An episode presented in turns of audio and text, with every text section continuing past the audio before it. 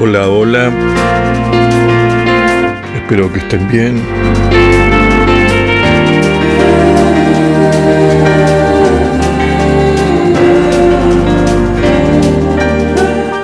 Esto es cosas que no sirven para nada. Y comienza así.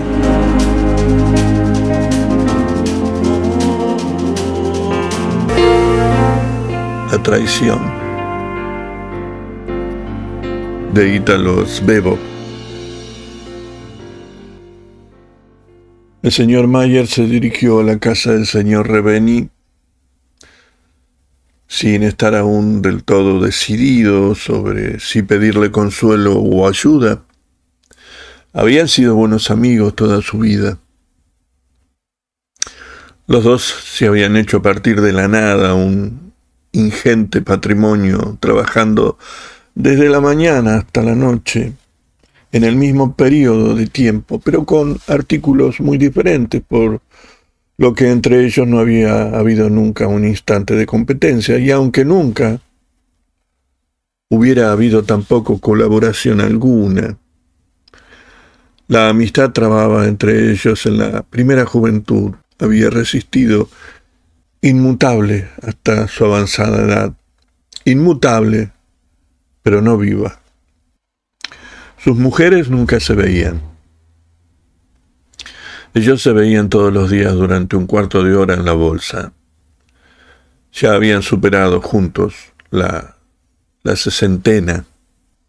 Tras una noche insomne, Mayer había decidido escribir a su viejo amigo para pedirle una visita y, y al acudir a ella, llevaba en la cabeza una vaga propuesta para organizar a su favor un socorro de su viejo amigo, que quería presentar de, tal modo que al otro le pareciera no entrañar riesgo alguno para él. Desde luego a él le parecía tener derecho a aquel socorro. Tantos años de actividad honrada y afortunada quedaban anulados por un instante de imprevisión. Eso no era admisible. Para ampliar su campo de actividad, el viejo comerciante se había dejado inducir a firmar un contrato que lo ponía en manos de otras personas y éstas, después de haber explotado todo el crédito que, que aquella firma le brindaba, habían escapado de Trieste sin dejar tras sí otra cosa que unos pocos muebles sin valor. Mayer había decidido afrontar todos aquellos compromisos como exigía su honor, pero ahora le parecía injusto.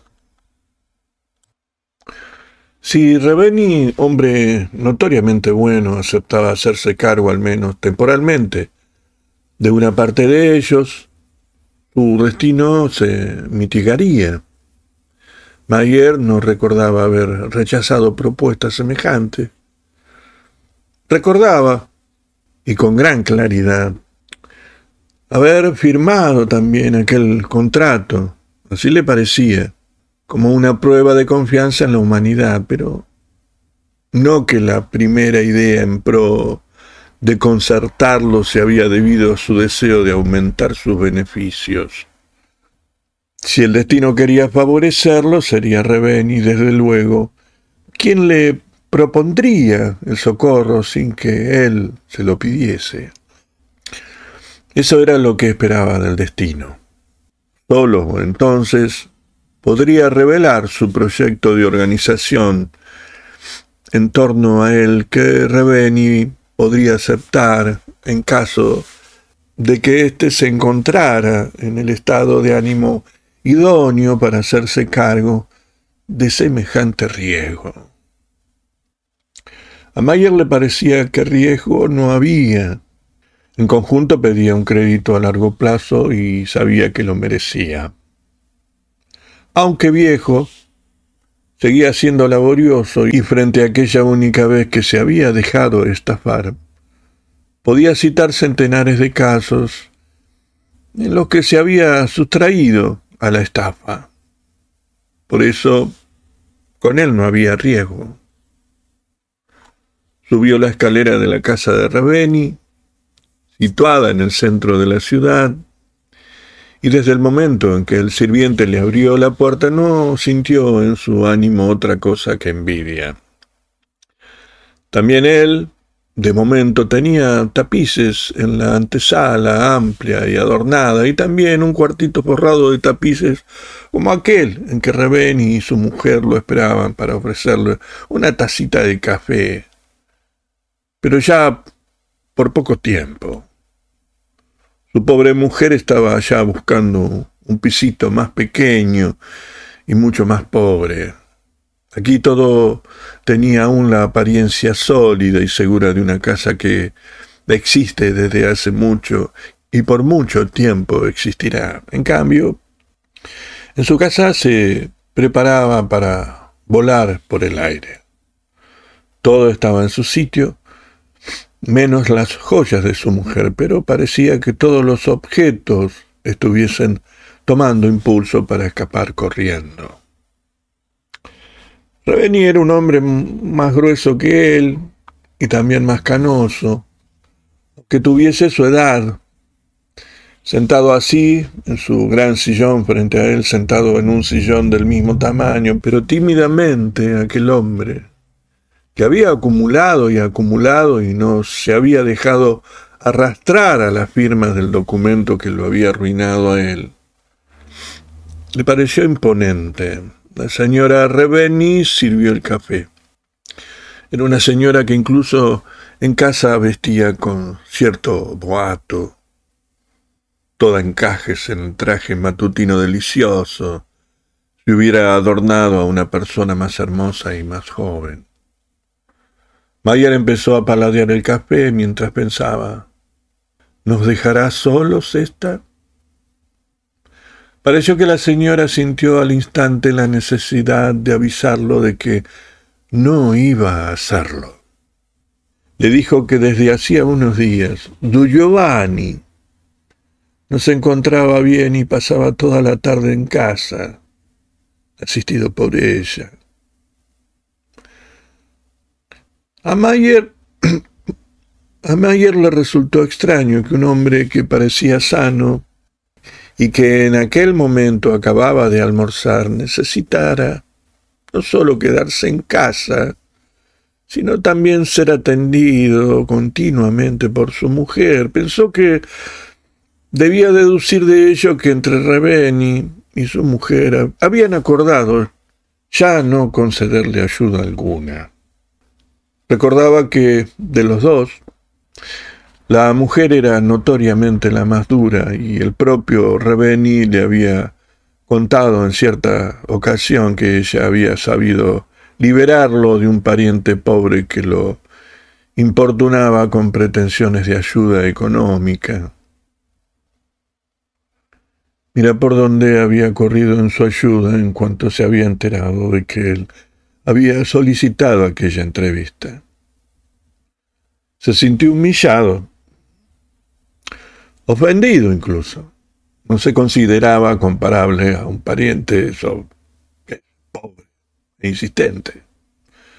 Al contrario, acudía con una propuesta comercial que entrañaría una compensación no indiferente para Rebeni si aceptaba participar en su plan.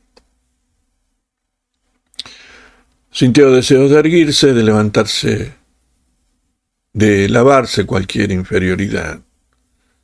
También él se arrellanó en el sillón para imitar precisamente la postura de Rebeni.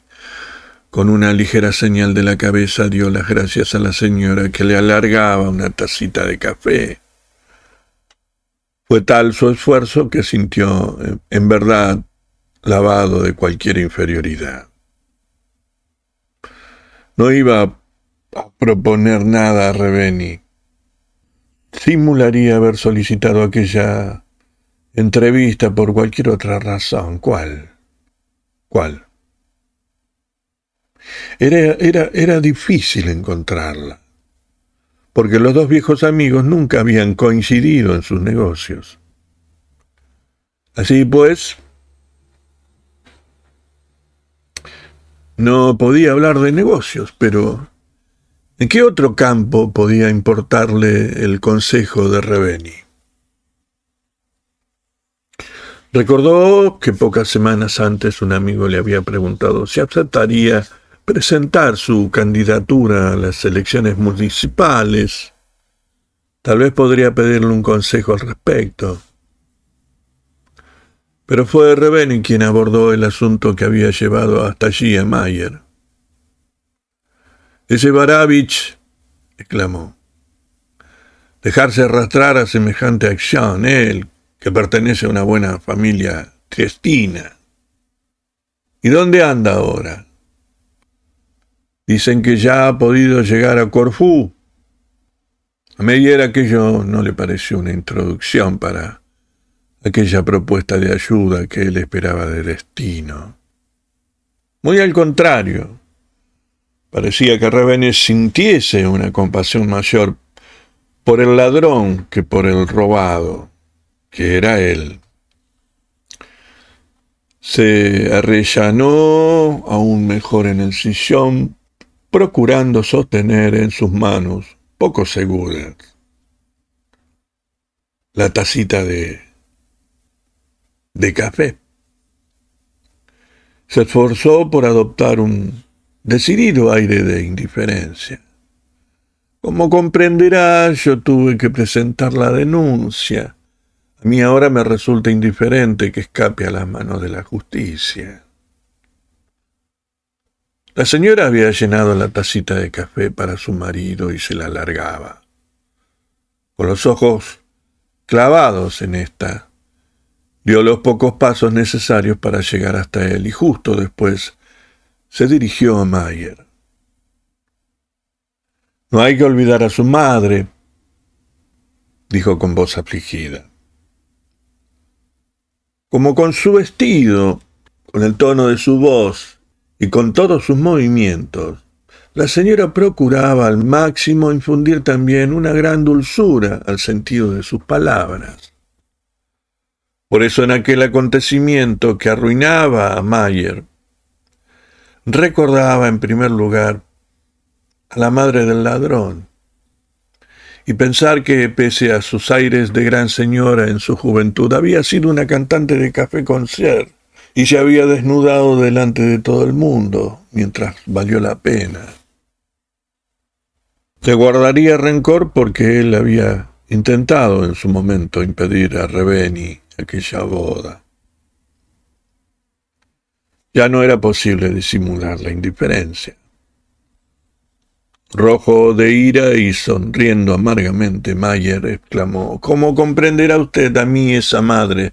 Puede traerme sin cuidado, ya que por culpa de su hijo va a sufrir gravemente otra madre, es decir, mi mujer. Lo comprendo, lo comprendo. Murmuró con la misma dulzura la señora Reveni y se sentó en una silla junto a la mesita mientras llenaba su tacita con la cafetera humeante.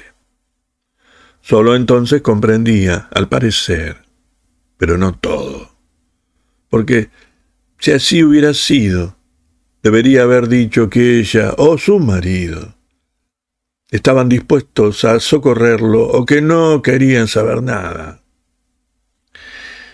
Intervino Reveni, pareció haber entendido que se debía considerar aquella historia solo desde un punto de vista, el de su pobre amigo.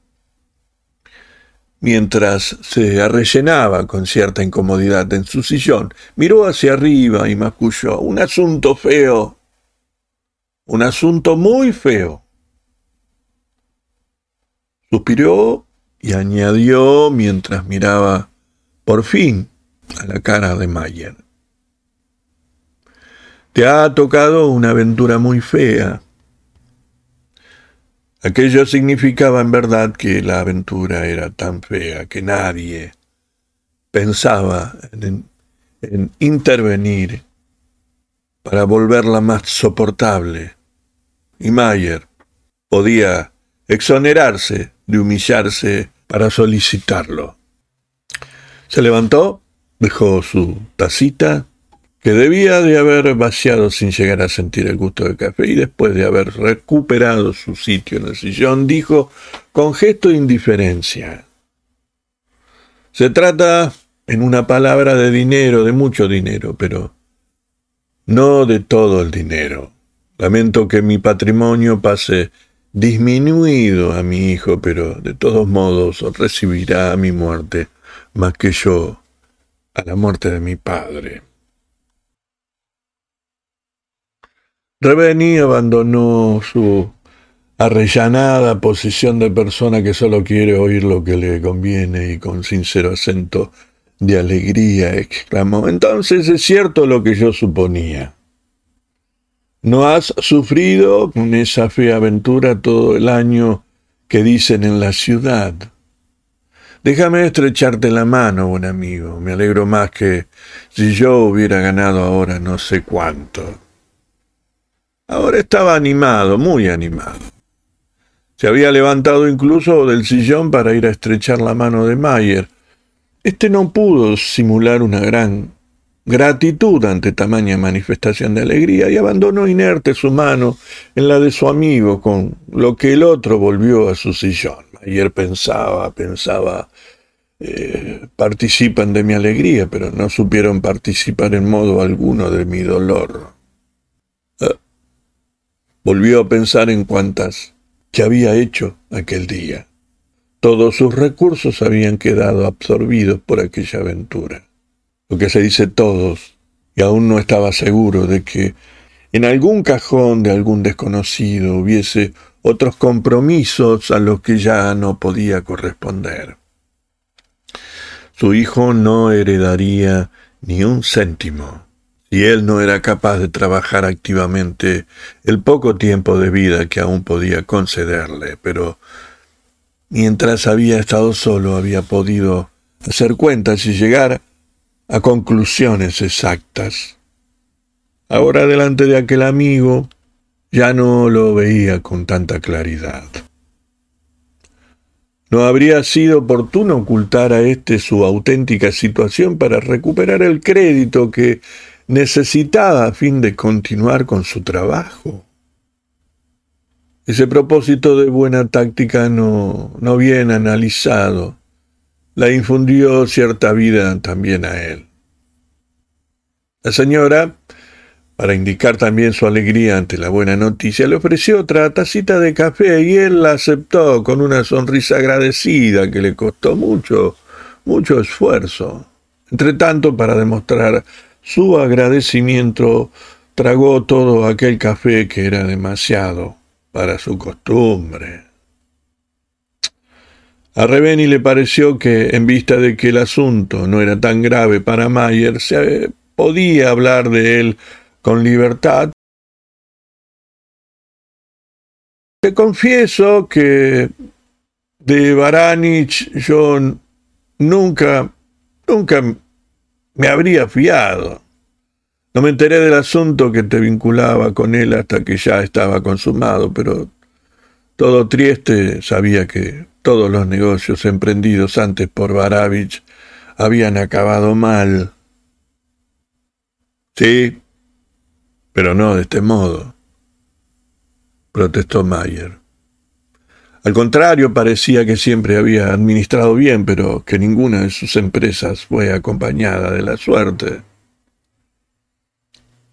Raveni hizo un gesto de duda. Yo no me fío de una persona que tantas veces sale a flote y tantas se hunde. Está claro que no sabe nadar. La carrera de Baravich comenzó con aquella empresa de la que tanto se habló hace unos diez años, aquellos cargamentos de arroz de China. ¿Cuánto dinero arrojado al mar en aquella ocasión? Después se metió a promotor de industrias. Cierto es que las industrias ideadas por él en parte arraigaron, pero sin él, porque en determinado momento sintieron la necesidad de liberarse de él. De él no hablaron mal, sino todo lo contrario. Se habló mucho de su honradez, pero nadie supo decir por qué había dejado de formar parte de aquellas industrias. ¿Y de qué vivió después? hasta que supo embaucarte a ti no hizo otra cosa que hablar y hablar. Habló de la colonización de la Argentina, de la colonización de Candique, negocios, todos ellos que poco pudieron rendirle, en vista de que no los hizo. Después descubrió otros países lejanos para él, la construcción de automóviles, y podría parecer increíble que un hombre experimentado como tú quisiera seguirlo hasta allí. Para Mayer era terrible que Reveni tuviese razón. Recordaba cómo había sido embaucado con, las perspectivas de enormes beneficios inmediatos, pero para para defenderse recordó también cómo había apreciado a aquel hombre más joven que él, tan seguro de sí, rebosante de ideas que lo hacían parecer un experto, y prefirió recordar solo aquel efecto. Yo me sentí incitado a participar en aquel negocio también por el deseo de ayudar a Baravich. Lamentaba que un hombre de tanto talento hubiese de permanecer en una situación tan mediocre. Reveni guardó silencio por un instante, como si vacilara a la hora de responder. Después miró a Mayer con ojos de escrutador, como para cerciorarse de que hablaba en serio. Luego recordó algo que lo decidió y habló riendo e intentando en vano hacer reír a su interlocutor. ¿Te acuerdas del viejo Almeni? Por su culpa participamos juntos por primera y última vez en un negocio. ¿No recuerdas? A fuerza de insistir logró reunirnos a ti y a mí y a otros dos amigos nuestros que decidieron sí proporcionarle el dinero con el que montar en un punto céntrico de la ciudad un bar que regentarían su hijo y él. Había que hacerlo con mucho lujo y por tanto con grandes gastos, porque sólo así estaría asegurado el éxito. Ni tú ni yo entendíamos bien en qué consistía un negocio semejante, pero otro de nuestros futuros socios nos lo explicó y expresó dudas poderosas de que semejante especulación pudiera tener un gran éxito en nuestra ciudad, por lo que acabamos concluyendo que la parte mejor del asunto consistiría en la gran ayuda de que ese modo presentaríamos al Meni, anciano caballero cargado de familia y que, pese a sus muchas buenas cualidades, no, no había logrado salir de una situación mediocre. Entonces intervinimos nosotros dos, es decir, yo y también tú, y nos declaramos al instante de acuerdo con que en este mundo había que hacer negocios y también buenas acciones pero que una buena acción en forma de negocio era seguro un mal negocio, tanto más cuanto se dejaba de ser una buena acción. Acabamos todos de acuerdo con conceder un pequeño socorro al viejo, que merecía eso y nada más. Yo recuerdo perfectamente tu lógica y me asombra que la hayas olvidado. Mayer quiso defenderse con energía, con gran energía. Era demasiado que Reveni no quisiese socorrerlo y además pretendiera tener razón. La verdad es que entre Almeni y Baravich había, hay una gran diferencia. Almeni era un pobre viejo idiota y Baravich un joven astuto y culto que solo tenía el defecto de ser un ladrón. Mayer había dicho aquellas palabras con tanta pasión había enrojecido tan intensamente con su rencor que la señora Reveni consideró que debía intervenir para evitar una disensión demasiado áspera. El día anterior había visto a la señora de Mayer con su hija. ¿Qué maja es esa hija suya? ¿eh? Con sus inocentes ojos de gacela. Era un animal delicado la gacela y figuraba en el vocabulario de la señora Reveni. Mayer no se habría dejado aclarar, aun cuando hubiera aplicado a él el mismo nombre de un animalito delicioso. Un recuerdo le vino a la cabeza. No solo recordaba el episodio con aquel almeni, sino que además le parecía estar seguro de haber sido precisamente él quien había formulado el razonamiento que Reveni exponía como si hubiera sido suyo. Había estado muy clarividente entonces y le recordaban su inteligencia solo para echarle con mayor gravedad del error ahora cometido. Y dijo a Raveni, conmovido por la autocompasión, incluso con lágrimas en los ojos. La vida es larga, demasiado larga, y se compone de muchos días, cada uno de los cuales puede darte tiempo para cometer un error que anule la inteligencia y la asiduidad de todos los demás. Un solo día contra todos los demás.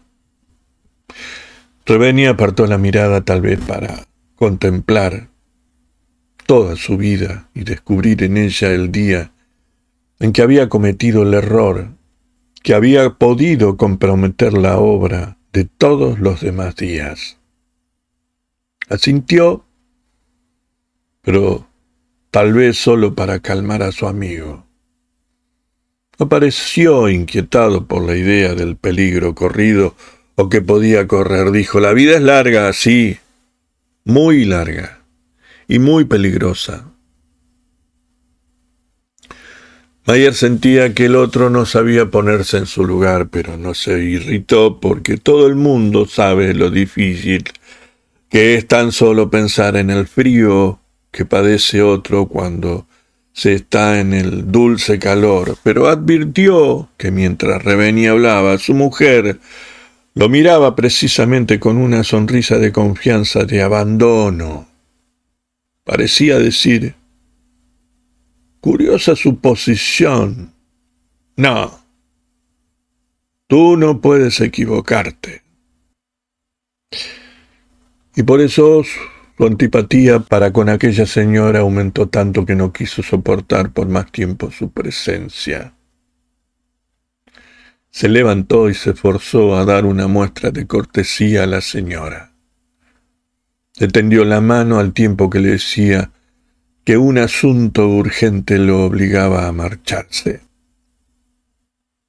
Había decidido ir al día siguiente a la oficina de Reveni ya no para pedirle un socorro, sino para convencerlo de que la vida era larga y no se podía condenar a un hombre que en uno solo de sus días, uno solo de tantos, había cometido una insensatez. Al tender la mano a la señora daba la espalda a Rebeni, quien de repente emitió un extraño sonido, con voz baja de lo habitual, de la forma más queda, dijo algo incomprensible. Después Mayer se esforzó para recordarla, pero no lo logró porque porque es difícil recordar una sucesión de sílabas desprovistas de sentido. Se volvió con curiosidad mientras la señora corría hasta su marido para preguntarle asustada, ¿qué te ocurre? Rebeni se había abandonado en el sillón, pero aún durante un instante pudo responder a su mujer claramente como si se hubiera recuperado. Tengo un dolor aquí, al tiempo que movía la mano que no llegó a ser la señal deseada, sino que se alzó del brazo del sillón. Después nada más y permaneció inerte con la cabeza caída sobre el pecho. Emitió otro suspiro que pareció un lamento y nada más. La señora lo sostenía y le gritaba al oído Giovanni, Giovanni, ¿qué te ocurre? Mayer se enjugó las lágrimas que le habían humedecido los ojos por su desgracia propia y se volvió hacia su amigo. Adivinó al instante de qué se trataba, pero estaba aún tan absorto en sus asuntos que su primer pensamiento fue, Este se va. Mira por dónde, ni aun queriendo, podrá ya ayudarme. Tuvo que forzarse para sacudirse virilmente tan abyecto egoísmo. Se acercó a la señora y le dijo suavemente, no se asuste, señora. Es un desmayo y nada más. ¿Debo llamar al médico? Volvió a Mayer un rostro bañado en lágrimas, pero que evidentemente acariciaba la esperanza que le infundían aquellas palabras. Sí, sí, llámelo. y le dio un número de teléfono. Mayer se dirigió corriendo a la parte por la que había llegado, pero la señora, quien seguía arrodillada, gritó por allí, grito que resultó más cortés por ir acompañado de un sollozo. Entonces Mayer abrió la puerta opuesta y se encontró en el comedor en el que dos sirvientes estaban quitando la mesa. Les dijo que corrieran a asistir a la señora en el cuarto contiguo y por el teléfono que encontró enseguida llamó al número que la señora le había indicado. No recibió al instante la comunicación y tuvo un arrebato de impaciencia mientras se preguntaba angustiado, ¿está muriéndose o está ya muerto? Pero después sintió aquellos instantes de espera llenos de autocompasión. Así, así es como se muere y después yo no pude conceder nada pero tampoco de negar. El doctor le prometió que acudiría enseguida y entonces colgó el auricular y no regresó al instante junto a la señora Reveni. Miró en derredor, qué lujo, qué lujo. Su relación con Reveni se había enfriado mucho después de, de la boda de, de este y su y sus esposas no se trataban. Veía aquel comedor por primera vez iluminado por la luz de las grandes ventanas y con la reverberación de los mármoles en los bajos de las paredes, de los oros en ciertos ribetes de las puertas, de los cristales que aún quedaban en la mesa, cosas todas muy firmes en su sitio porque el pobrecito del cuarto contiguo no había cometido nunca y podía cometer tonterías. ¿Quién se encuentra mejor? ¿Él o yo? pensó Mayer. Con ayuda de las sirvientas, la señora Reveni había extendido el cuerpo de su marido en el sofá. Seguía atareada en torno a él. Le había inundado la cara con vinagre y sostenía un frasco de sales bajo la nariz. Era un cadáver, evidentemente. Los ojos se habían cerrado solos pero el globo del izquierdo sobresalía visiblemente. Por sentirse tan ajeno a aquella mujer, Mayer no se atrevió a hablar. Recordó la dirección de su hija y pensó en volver al teléfono. Después cambió de idea y decidió ir a llamarla él mismo, no vivía lejos.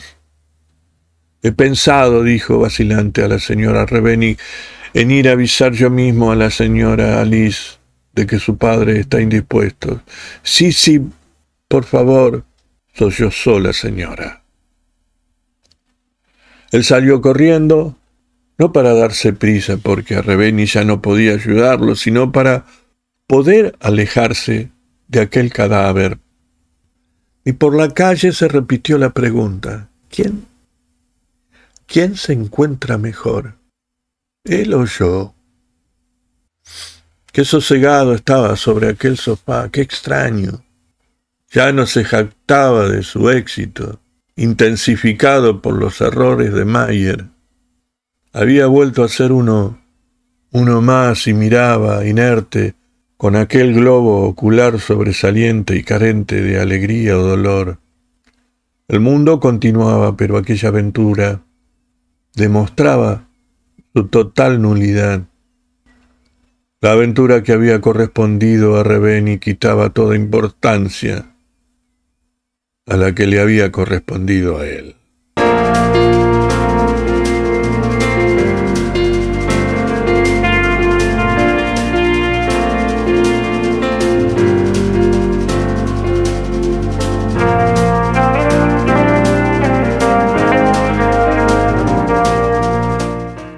Svevo fue uno de los mayores escritores del siglo XX. Son un reflejo de su gran literatura, de su capacidad introspectiva y de los temas que recorren su obra. El peso de la moral sobre el individuo, el amor, la vejez, el sentimiento, la culpa, el paso del tiempo, la muerte, el mundo laboral, la crítica a la burguesía. Luego se demuestra como un experto indagador en los entresijos del alma, con una capacidad asombrosa para reflejar el lado más oscuro del ser humano.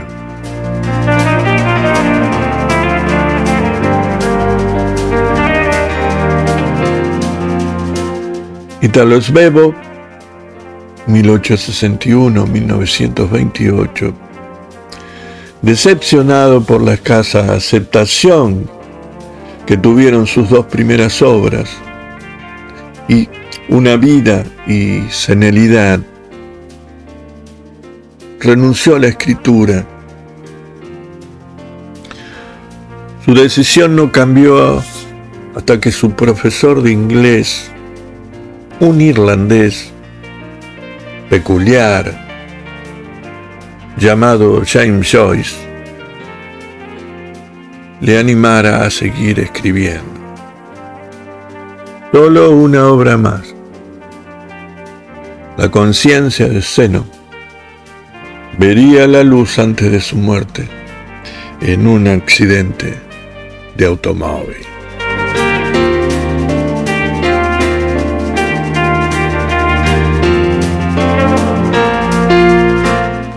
Esto fue cosas que no sirven para nada me fui.